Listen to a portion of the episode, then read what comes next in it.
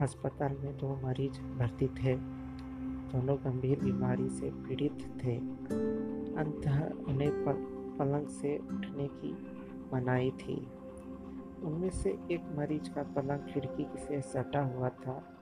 वह प्राय अपने मरीज़ मित्र को खिड़की खिड़की से बाहर होने वाली गतिविधियों की जानकारी दिया करता था। घने पेड़, फूलों का खिलना शरारतें बड़ों की चहलकदमी आदि घटनाओं का वह जीवन, जीवित वर्णन अपने मित्र को सुनाता था।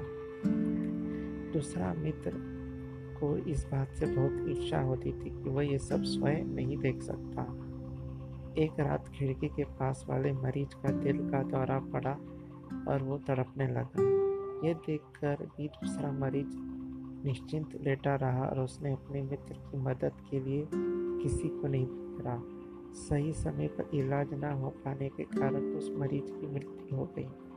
अगले दिन जब लोग उसके मृत शरीर को वहाँ से हटाने के लिए आए तो दूसरे मरीज़ ने उन लोगों से अपने पलंग की खिड़की के पास लगाने का आग्रह किया। उसके आग्रह पर उन लोगों ने पलंग को खिड़की के, खिड़की से सटा दिया। मरीज़ अब इस सफलता पर अधिक प्रसन्न था, परंतु अगले ही पल उसकी सारी खुशी काफूर हो गई। जब उस खिड़की के पास देखने का प्रयास किया तो उसे कुछ नहीं दिखा। खिड़की के पास पास सिर्फ़ एक ही चीज़ थी, एक खामोश, बदसूरत सी दीवार।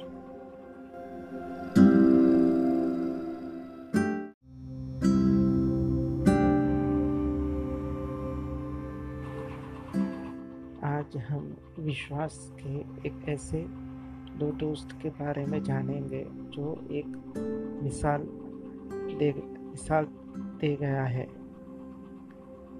एक गाँव में दो गहरे मित्र रहते थे। वो जब बड़े हुए तो उन्होंने एक साथ फौज में जाने का निर्णय लिया। कुछ समय बाद जब युद्ध शुरू हुआ तो उन्हें एक ही चौकी पर नियुक्त किया गया।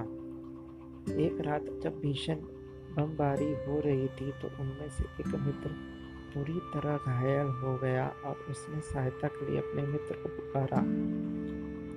मित्र ने अपने घायल मित्र को, मित्र की सहायता हेतु जाने के लिए अपने कमांडर से आज्ञा मांगी। तो कमांडर ने यह कहते हुए मना कर दिया कि मैं अपने एक सैनिक को लगभग खो चुका हूँ और दूसरे को खोना नहीं चाहता।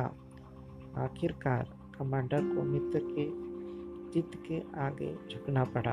कुछ समय बाद जब वो वापस लौटा तो उसके कंधों पर मित्र का शव था।